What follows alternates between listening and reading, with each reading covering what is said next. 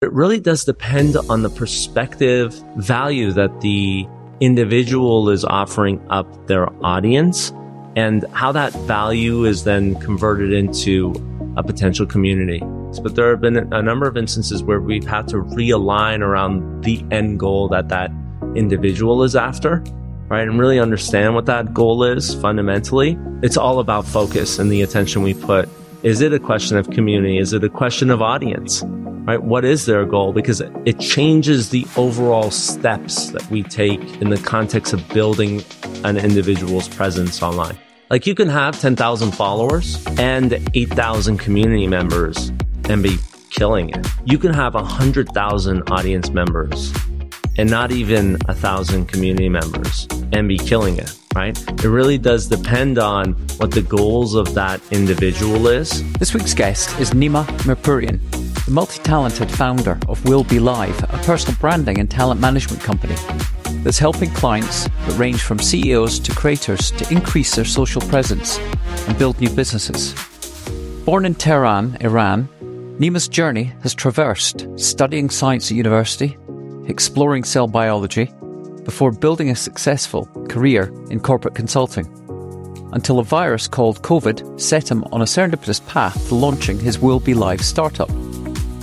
Now, I met Nima when I first arrived in Austin in 2021 and was struck by his personal story, his deep humanity and connection to mountaineering and nature, but also his generosity of spirit and willingness to share his knowledge of social strategies. Having offered me valuable guidance on my own podcasting branding, I couldn't miss the opportunity to sit down and talk with Nima face to face just before the start of South by Southwest. And for anyone interested in building their own LinkedIn profile or elevating their personal brand, then Nima certainly is the perfect connection.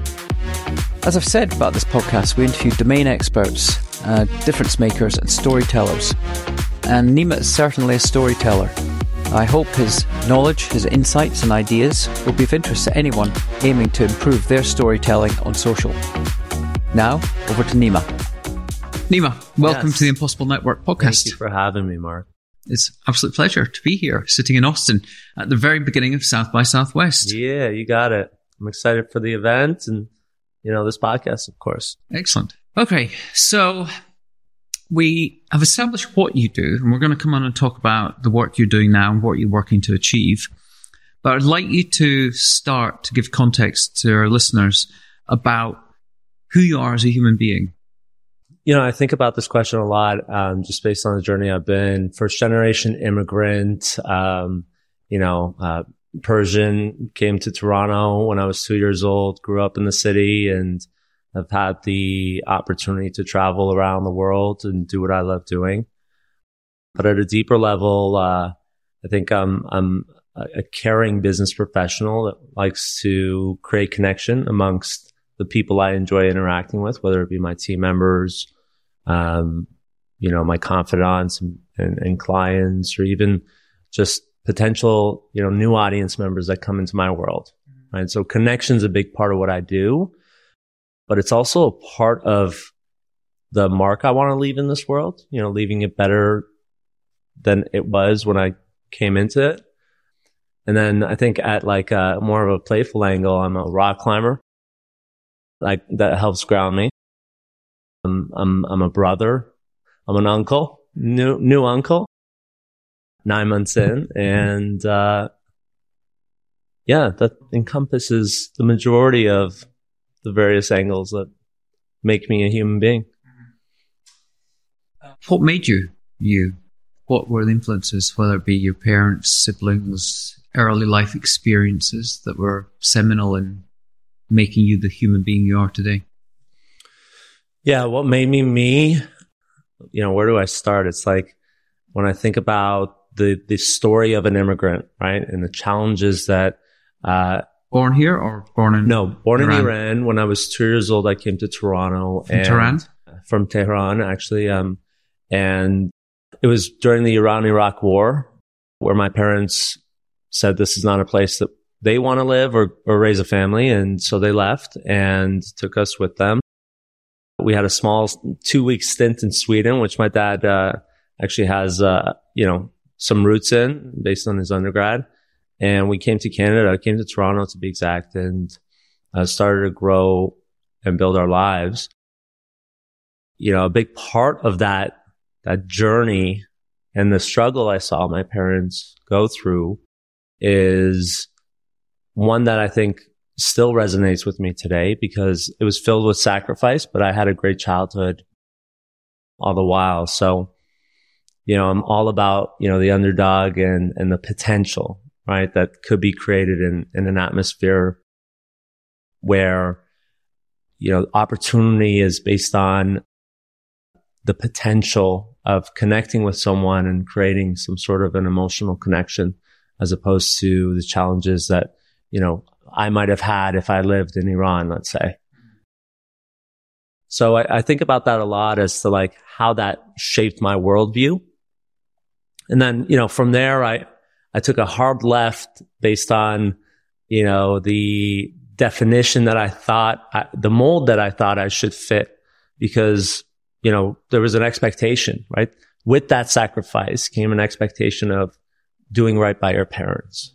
Just you or siblings? Sibling as well, brother, older, three years. He's actually an endodontist. My mom's a dentist. Hmm. My dad's an engineer. So this like, you know, this, the saying lawyer, doctor, engineer, hmm, right? In, yeah. in the middle, middle, immigrants. Yeah. yeah. for, for immigrants. I mean, it, it definitely rings true. In fact, I would say the only businessmen in my, my family were, were a handful, right? Including You're an engineer, actually. You're engineering connections. I'm engineering connections. Yes, I am. I would say, you know, I'm a connector in many ways, right? And a big part of that is building on an experience for people to, to really like create more life, more opportunity for individuals to meet one another and build on their understanding about what we're doing here on, on, on earth. And it it sounds very kind of woo woo, but in many ways, I think, you know, the quality of the relationships I have in my life today make up the quality of my life, like fundamentally. But, you know, to come back to your question around what made me, you know, the expectation of my parents coming in out of university or out of, out of high school for that matter was, you know, becoming a doctor, right? So I went into the sciences and studied both science, technology, society, but went deep into cell biology. Did my thesis in a lab. Uh, got hired, got hired on from my uh, professor into the summertime doing lab work. I just absolutely hated my life. I mean, the, the most, I always say this, most interaction I had with an individual was working on cells for 12 hours a day. And it was just incredibly grueling. So I got out of that knowing full well that research at a lab wasn't something I would want to do. And I went into corporate research and that was definitely not what I wanted to do because, you know, uh, there was a lot of politics in that type of world. Anyway, a, a good friend of mine turned me on to the, the business world and gave me an opportunity within the company that they were working for. Uh, it just so happened to be a recruitment company helping people find technology jobs in a contract capacity. And spent close to six years doing that until my boss one day came to me and said, listen, we have an opportunity for you to launch our management, managed service space, our, our heritage big four consulting firm in Canada. Are you up for the opportunity? All the while I was really dealing with this. Maybe I should start something on my own, right? I'm not fully fulfilled.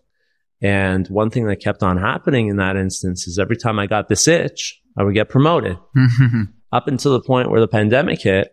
And I was one of 13 people within this new division that was created. So for close to two and a half to three years, I was working in this role and then the pandemic hit. Now, out of that group of 13, I was the only one that was outside of the US. So the decision was made to insulate the, the organization, that specific division. You know, they, they packaged me out. It was this huge moment of like, wait a minute, I'm Nima from this company, right? I, I identified as that individual.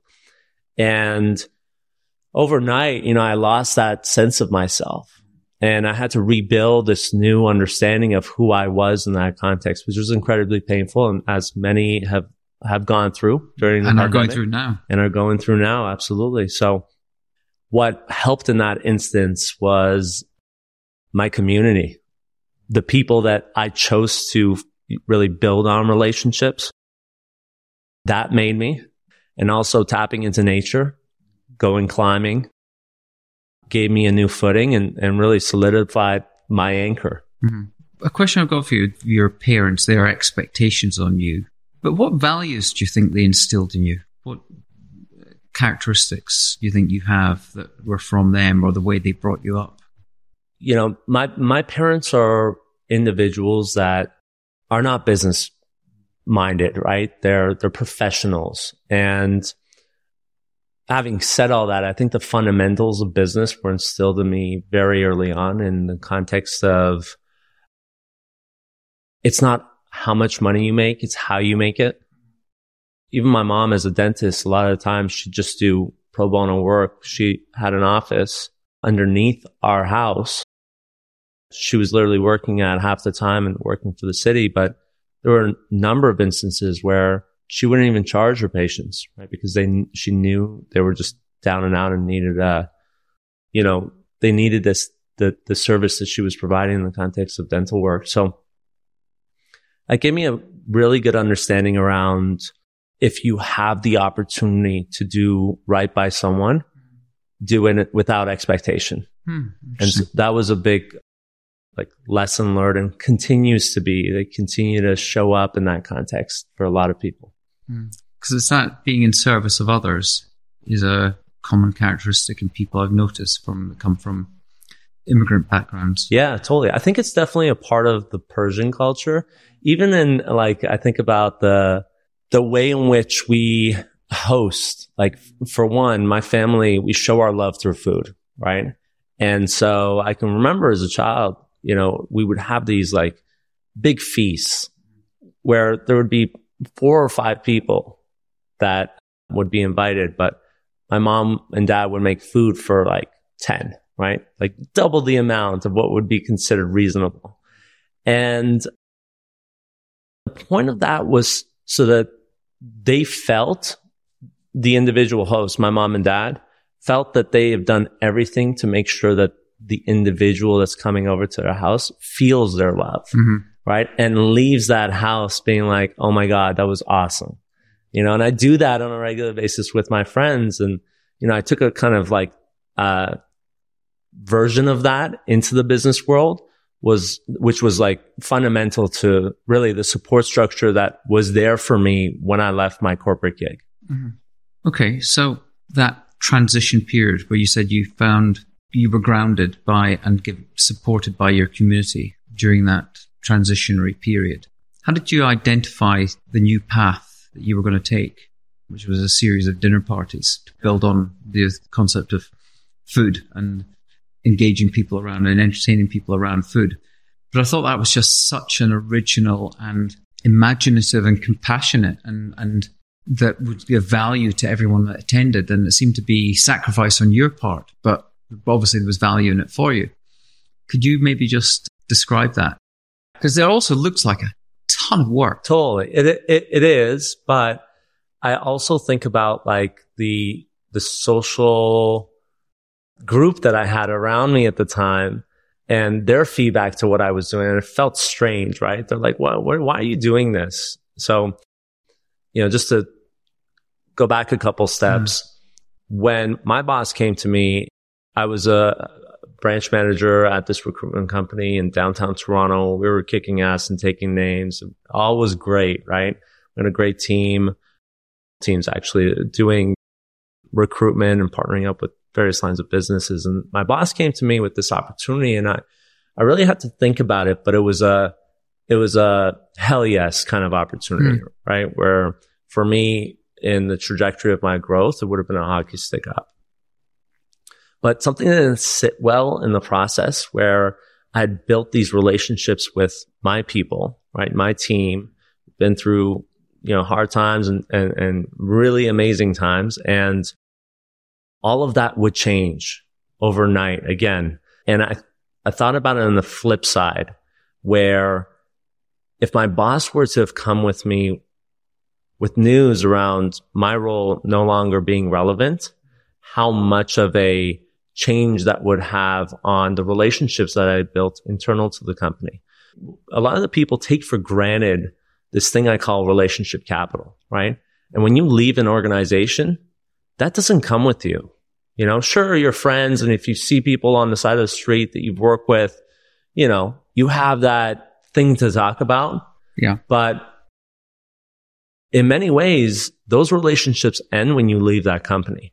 And that, I didn't like how that sat with me. It's like, well, I mean, if my life and the relationships I build is directly proportional to the quality of my life, I don't want someone to end that for me, all that I've worked for and, you know, the connections that I built. I want it to have a foundation greater than just the company I work for. I want it to be with friends and business partners and confidants and, you know, new individuals that are coming into the mix, right?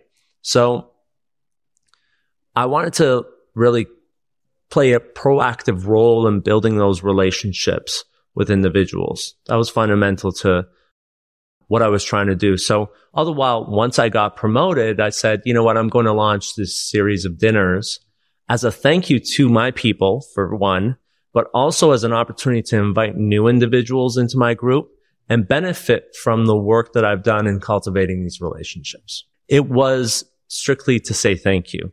No other agenda. And there was a lot of people when I launched the first dinner that were like, this is weird. Why are you doing this? In fact, one of my best friends was like, listen, it's going to cost around at least a grand. Let's take that money and let's go to Colombia and just party. And I'm like, you don't understand come out to the dinner. Let me show you and we'll go from there. And how many people at the first dinner? Yeah, it was 12, 12 people. And it was at this like Spanish tapas place that used to be a, a police stable for their horses.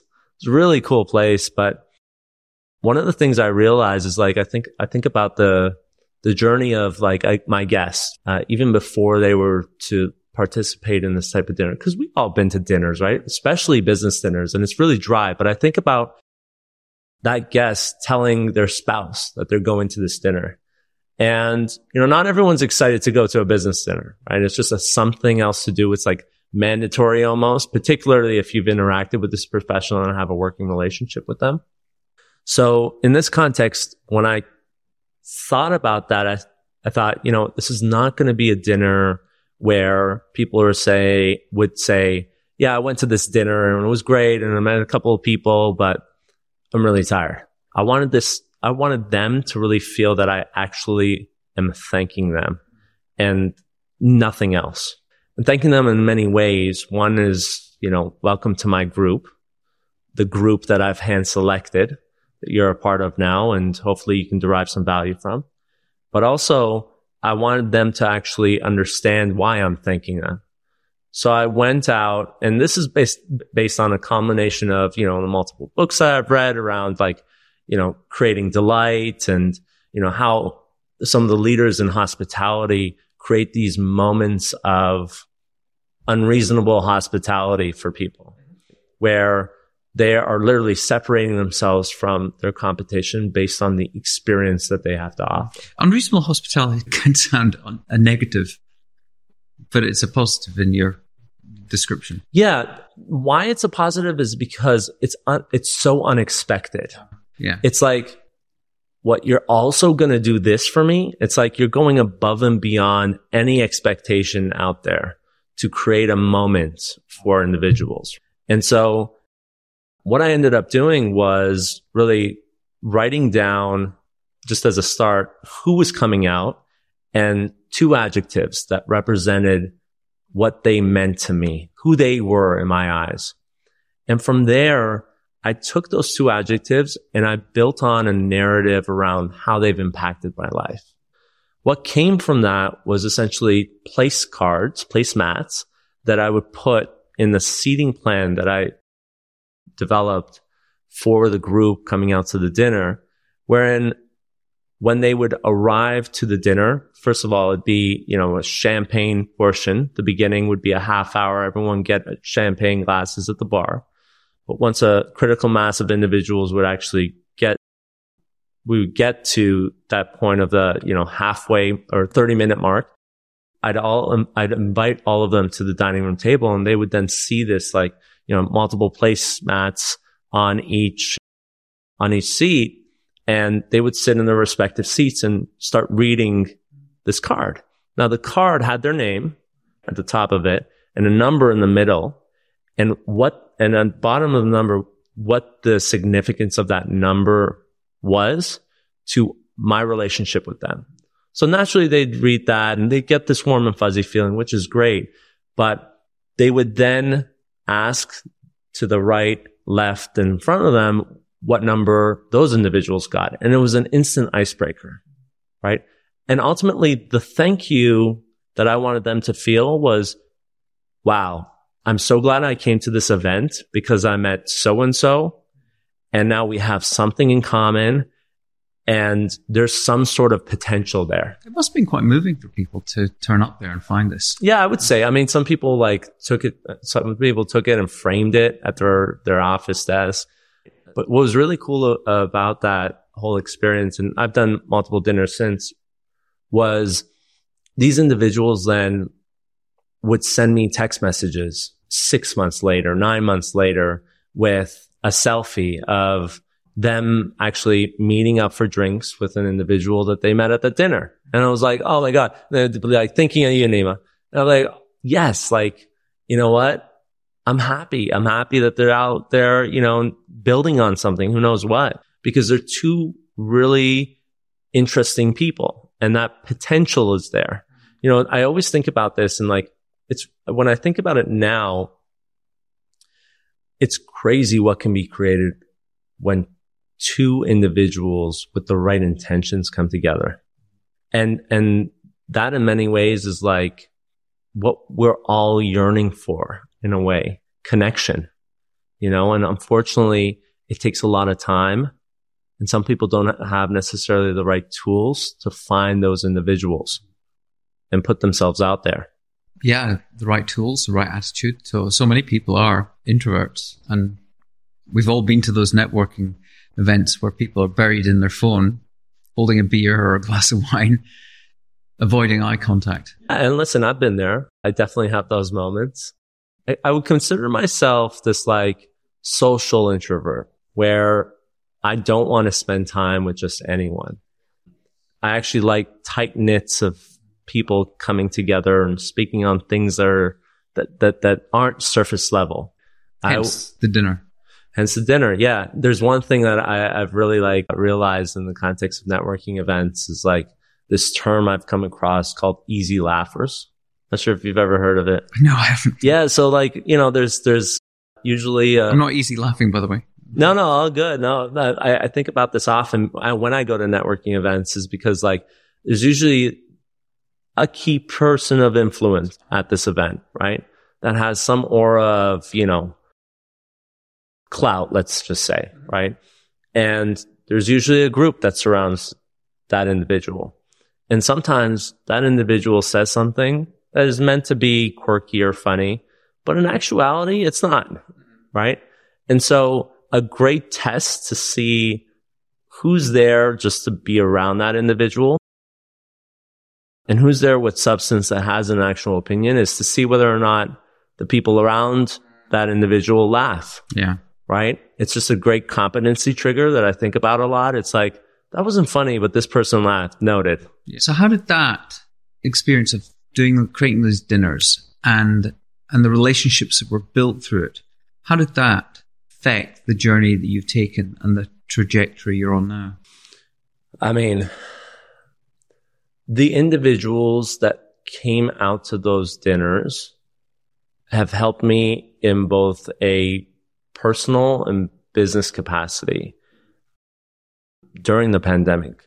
You know, as a, as an individual that had lost his bearings around his identity, these people had gone through a ton of pain and had built up a toolbox that they would pull from. And those individuals were able to turn me on to their tools that they've used. And sometimes those tools worked for me and other times they didn't, but I was yearning for information and they've been fundamental to me launching this new business.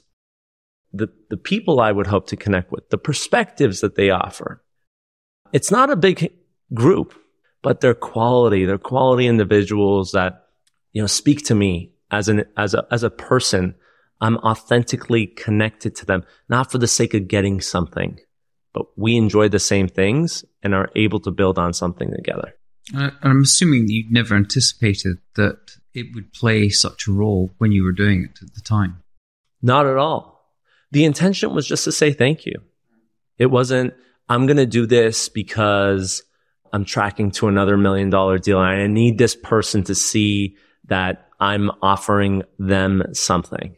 It wasn't that at all. It was literally come out and say thank you. And I've done the whole sponsored event, right? That's how we connected. When I think about it, it's like running an event for a community based organization is great and all. That event has an agenda behind it. How many people came out? How much money was spent? What's the ROI of this event? None of that was part of this conversation. It's like, how much does it cost you to say thank you? It doesn't cost much. But when someone genuinely receives that message, it could go far. It could go far in so many different ways. Yeah, it does have a sort of a pay it forward element without the intention of paying it forward. You know, I don't know if it's a pay it forward type of initiative because it's like that almost feels like there's a charity aspect to this. Yeah, it's unique. That's why I found it when I you first told me about it and I read that you post about it. I just thought this is such a, an unusual thing to do because it costs you money. So it's I think it's lovely because it is it does represent essentially a serendipitous moment that if you hadn't done that, you wouldn't be able to you wouldn't be sitting where you're sitting right now. So so maybe you could um, talk then around what it is that you're working and why, because you mentioned already that connecting people and I would say engineering connections, I think is your superpower. So maybe first of all, talk about what it is that you've been building since the pandemic, where you are, where you're wanting to take it. Sure. Yeah. I think like this story requires some context in the context of like the work that I've done at uh, my previous company. Uh, you know, as much as I was going against the norm and considered a black sheep within my household, right? Going into business and doing this thing for, you know, the sake of, um, technology or digital initiatives, which by the way, none of my family members understand, right? I was still confined to this box, right? Where the company was asking me to show up in a specific way. And this was very indirect. It wasn't necessarily like, here's your talking points, but in many ways, I didn't feel like I was expressing my authentic self, right? And how I realized that the most was during this conference that I was actually s- slated to speak in, where I got up. Now, at the time, I didn't realize because I was spending a whole night rehearsing and trying to get this right, right? Um, recruitment conference. Not a recruitment conference. Actually, it was PwC's Vision to Reality. It's like this conference for big deal techies. Yeah. I mean, it was like a thousand tech entrepreneurs, CEOs of large companies and, you know, the investment community of Toronto coming out and just talking about the industry, right? And I was actually a speaker for this recruitment company. And I was slotted in between Robin Sharma, who's this like, you know, award winning author, Monk Who Sold His Ferrari, and a fireside chat between the head of PwC Canada and the CEO of Fresh, which is like this like retail uh, franchise chain of very healthy food. Think of it like a Subway, but for health nuts, right? Anyway, so I come up on the stage and I'm introduced by this high powered CEO of some software company and I absolutely bomb it. So much so where like, Oh, if you uh, picture this being the mic, I literally ended up pointing to the screen, talking about the hiring trends of you know the Canadian market and how things are good here and bad. But I went to go point, and it hits the mic, and the sound goes off throughout the whole auditorium, and I'm just like sweating bullets at this point. Now, keep in mind that I was in this, you know, everything looked great. In fact, I have a picture of that specific moment where I'm wearing, wearing my suit. I'm up there. PwC's logo was up. It all looks great. But I, I will say that when I got off the stage and I asked my comms and marketing manager, you know, how, how I did, she's like, you know, I give you a solid three out of 10. So it was this moment where I'm like, wow, this isn't who I am. I'm living this inauthentic life. Right. And when I left corporate, it was this opportunity for me to rede- redefine myself in this capacity. Right. And, and because of the connections that I had built, the real connections, the authentic self that I chose to so- show up as with those individuals, they gave me a page out of their playbook. And so from there, I've launched a personal branding and talent management agency. We started the company under the context of helping creators, family friendly content creators on social build up their presence for the sake of them landing sponsorship and advertising dollars. What was really interesting was large brands started to come to us and say, we think you can help us in the context of selling better on social. And, you know, I've spent 12 plus years on LinkedIn as a platform, right? I get the platform. I've sold multi-million dollar deals based on, you know, a connection that I formed on LinkedIn first. And we came up with one organization in particular, a $29 billion manufacturing firm came up and said, it's the height of the pandemic. Our trade shows, which is our main channel to sell product is at an all, time low. And we think you can help us. We think LinkedIn's the answer. What are your thoughts? And so we launched another division focused on personal branding.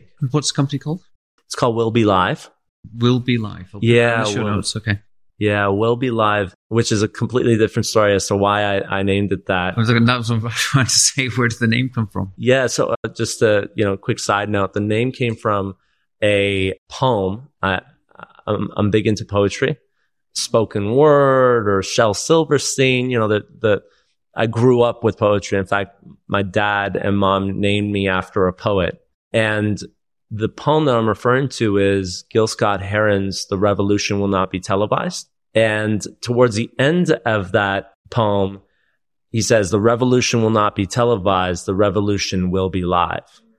Right. So those last three words really stuck with me because fundamentally we, we are seeing a change in how media is being consumed today.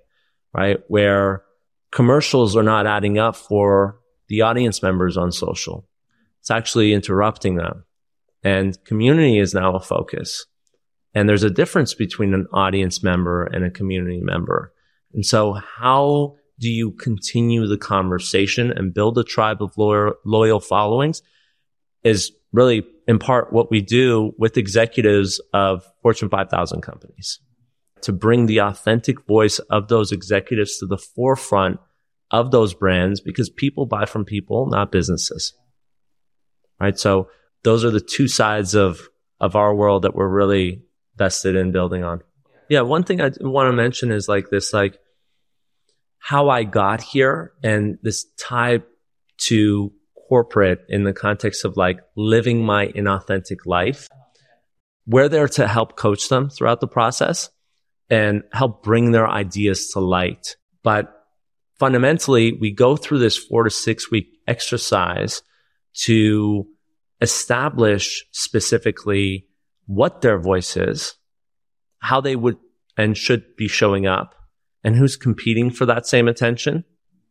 But after that session's done, we hand this personal brand guideline back to them and make a decision, both the marketing teams and the executive and our business make a decision as to whether or not we should continue to work together in building content for that executive.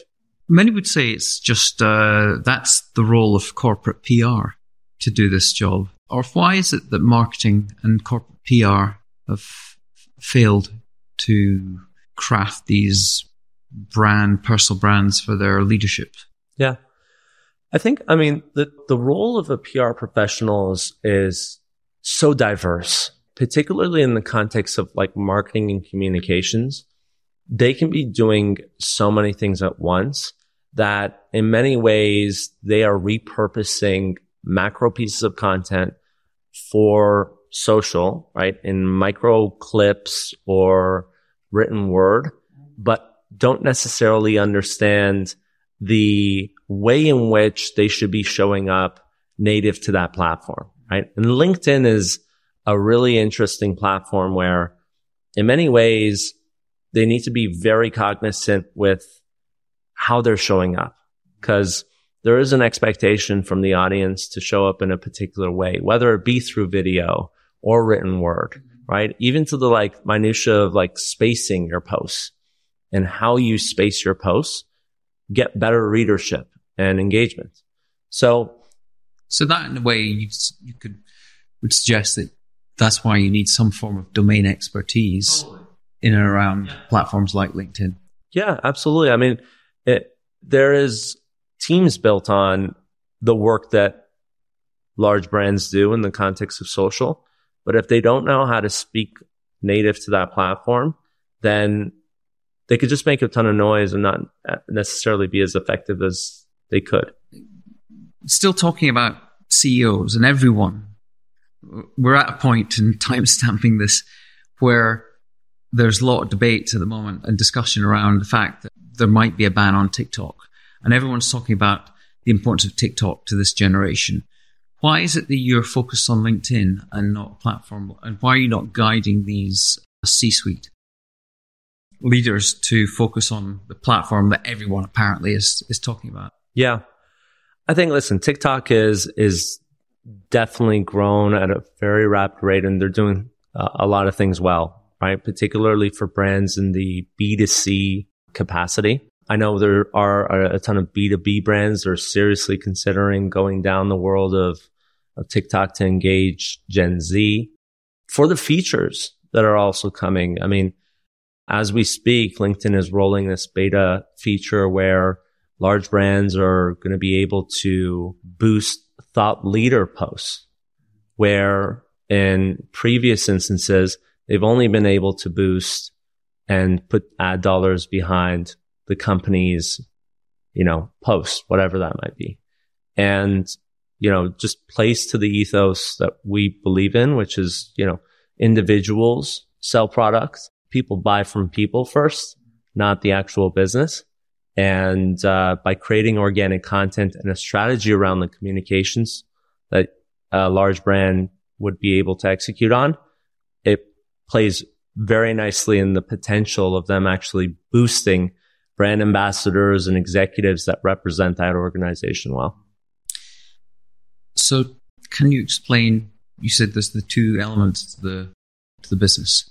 Can you explain the personal branding bit, why that's different from what you're doing with helping C Suite build their brand on LinkedIn? Yeah. So the C Suite building a brand is the personal brand division that we represent, right? The other side of it is talent management. So think of this as a flywheel. So the executive comes to us and wants to build their brand for better business success based on the company they're working for that usually translates into new leads for their sales teams or their sales teams leveraging the thought leadership that that executive is bringing to the industry to then build credibility in the marketplace for their customer, hire top talent. Again, you know, I want to work for a leader that is actually that, that has the same beliefs and is really a, a, a thought leader in the context of this particular industry. I think that's why now more than ever, we're seeing this whole conscious quitting phenomenon happening. It's the fundamental foundation in which the company is built off of is not speaking to an individual's purpose and why, right? Well, an individual highlighting their why can attract a greater audience and bring on the right people that believes in that same ethos. And then Third of all, it would be employee sentiment, right? So as individuals start seeing the posts that this executive or brand ambassador is creating, it creates more of a connection between employees. Okay, I get it. So what's the so is the talent management just an adjunct to that to use the to build their profile and then help place people in those organizations or are they different client sets yeah no i'm glad you're bringing this up because talent management is the term is used fairly loosely Yeah. Organizations right when you say things like recruitment consultancy and things like that you just bundle it all together Sure, yeah. And and actually they're very different in my mind.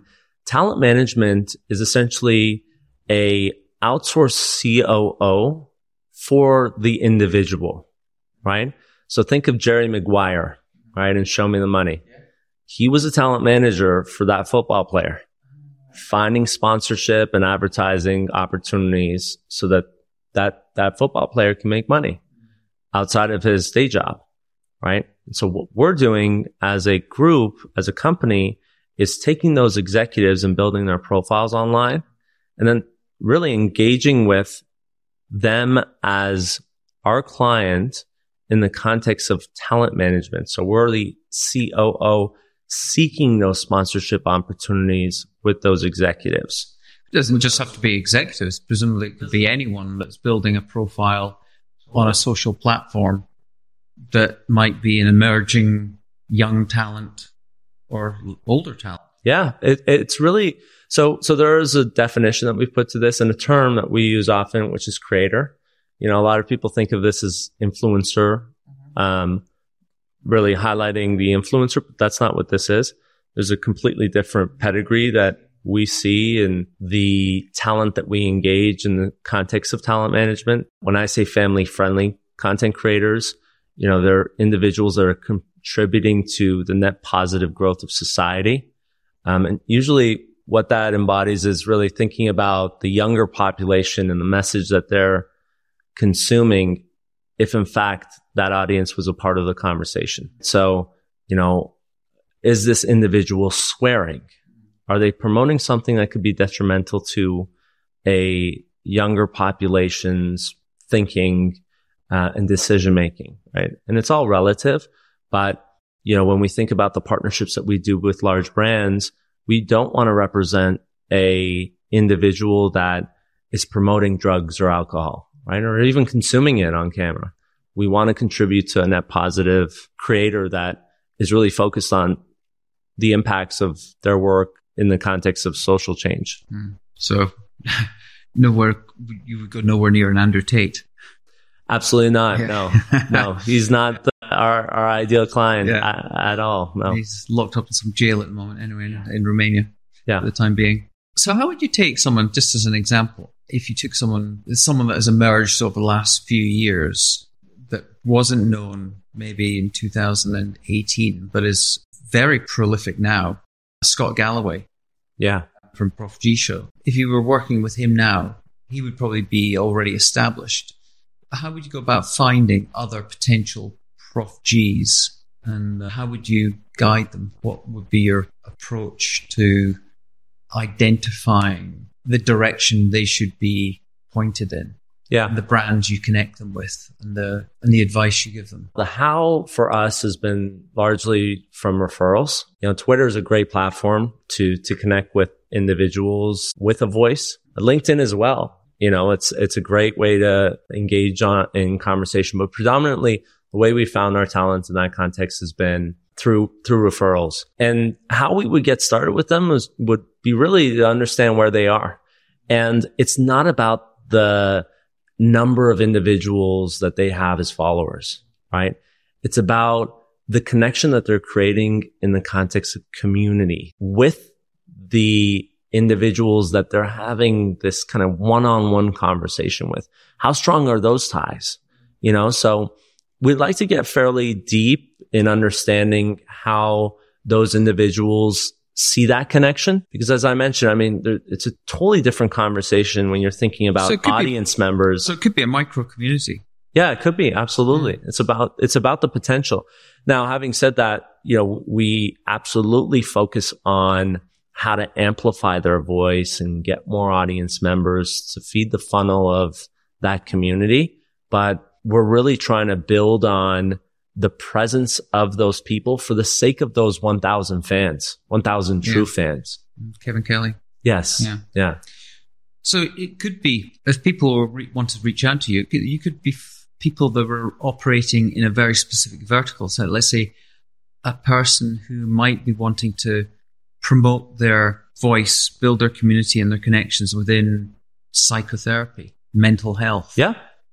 It could be in some NGO working on displaced peoples and, and migrants issues. Yeah. It could be. So it doesn't have to just be business. Yeah, I, I would say, you know, if I were to think about kind of where we've come into the conversation, right, and and the pillars of of uh, industries that we really have solidified in the context of our services, business finance is absolutely one that we've we've doubled down in, right, and the majority of the individuals that we're working with are coming into that that conversation by proxy of us really just like understanding LinkedIn as a platform, right, and then wanting to build their presence on that platform as well. Having said that, you know, there is the lifestyle industry that, that I'm very interested in and food and beverage. Now, food and beverage less so. We haven't necessarily delved too deep into that, but it really does depend on the perspective value that the individual is offering up their audience and how that value is then converted into a potential community. So what they perceive as value might not be what you perceive as value. Might you might guide them or direct them. Yeah, yeah, we absolutely, and I think, I mean, we, I mean, it's case per case basis, but there have been a number of instances where we've had to realign around the end goal that that individual is after, right? And really understand what that goal is fundamentally. It's all about focus and the attention we put. You know, it, it is it a question of community? Is it a question of audience? Right? What is their goal? Because it, it changes the overall steps that we take in the context of building an individual's presence online. Like you can have 10,000 followers and 8,000 community members and be killing it. You can have 100,000 audience members and not even a thousand community members and be killing it, right? It really does depend on what the goals of that individual is. I would argue community is a lot more stronger than audience, but if you're a brand looking to get the majority of a particular demographic involved and eyeballs to see a particular moment in a business's journey, then audience might be the option Mhm. and not community. So people wanted to reach out to you and talk to you more about their challenges and their opportunities. Where do they find you? Yeah, we we're we're on LinkedIn, of course. Of course, yeah. I'm on Twitter as well. You know, our web we have a, a contact us page and and a link to uh, booking a call um, through I'll put Calendly. that- Put that in the show notes. Yeah, absolutely. Before we wrap up, I want you to talk about something that's very personal to you, and we something you mentioned to me when we first met is you've gone through a dramatic transformation in terms of your life from the pandemic, like a lot of people did. And you are on your own entrepreneurial journey now, and you know you've got a long way to go. You must deal with uncertainty and and doubt, and have moments of fragility. How how do you deal with them? How do you Yeah. find strength? Yeah, this is this is something that I struggle with in corporate, and and I didn't actually know the answer until I went through this moment of extreme pain, and in many ways, it it was something that I was already doing, but not to the extent that I should have been or I w- would have wanted to, and that was rock climbing for me, where I was for close to 10 years going to the gym, rock climbing gyms and climbing with my brother and his friends. But then there was this opportunity presented to me to actually meet one of, I didn't know at the time, but one of the most prolific guides in Canada to go up a mountain. And that was a seminal moment in my growth and understanding as to what it means to have an anchor and how no one can rock that anchor for me because it's rooted in nature. And, and so how I've been able to overcome those challenges, whether it be in a personal or business capacity, is to revisit nature, whether it be going for a walk or the ultimate for me is climbing a mountain. Any good recommendations for people on uh, good climbing movies? Oh man, there's so many. Mhm. I mean, obviously Alex Honnold and his movie Free Solo for sure. There's some there's some really interesting ones that have come out. Tommy Cladwell just came out with a number of movies. Actually, I, I think it was. You know what? I actually don't know the name of it. Tommy, what was it? Tommy Cladwell. Gladwell. Okay, I'll put it in the shop. Put it. Yeah. I mean he's he's done a couple of movies as well. Anything by Jimmy Chin, I'm I'm course, down yeah. with. He's an OG, and I love his style. But there's so much. Dawn Wall, I believe it was. Uh, There's another one there. Of course, you know there's one that actually is great, which is um, 180 South, which is uh, the story of Yvon Chouinard and his adventures to Patagonia. Yvon Chouinard, obviously being the former CEO of Patagonia. Very interesting story. And if, if you get a chance, I would absolutely recommend his book, Let My People Go Surfing. Very, very good book. Yeah. N- has nothing to do with climbing per se, but, uh, he does talk about his journey and how climbing is related to that, but his journey in building Patagonia. Um, final thing, I just have to thank you for giving me some guidance to try and get me on the, into sort of crawling mode in LinkedIn. If people want to learn a bit more about just basic tips and tools and things you should be doing about LinkedIn, are there any resources on your website? we have a resources tab and we always publish up to date PDFs that they can take with them and, and learn how to get started, what the journey might look like for them. You know, we talk about the crawl phase and what's the walk phase look like? What's the run phase, the leap phase look like? So those are all resources available online for brands as well. If they want to learn more about the opportunity that LinkedIn has to offer, we also do come up with um, content for them just to reference why it is that they should get involved. Okay, I'll put it in the show notes. But thank you, Nima. Thank you. Good luck with the business. We'll check in sometime in the future and see how it's going. And uh, hope you enjoy your time in Austin for South by. Thank you. I appreciate your time. Thank you. Awesome. Cool. Okay, that's all for now, folks. Now, here's my ask of you please follow this podcast on Apple or Spotify or whatever player you use. Also, please subscribe to our new Random Collisions newsletter. We really are working to build a global community of action takers, action engines of people that really care about the problems that need solving. Thank you very much, and see you next time.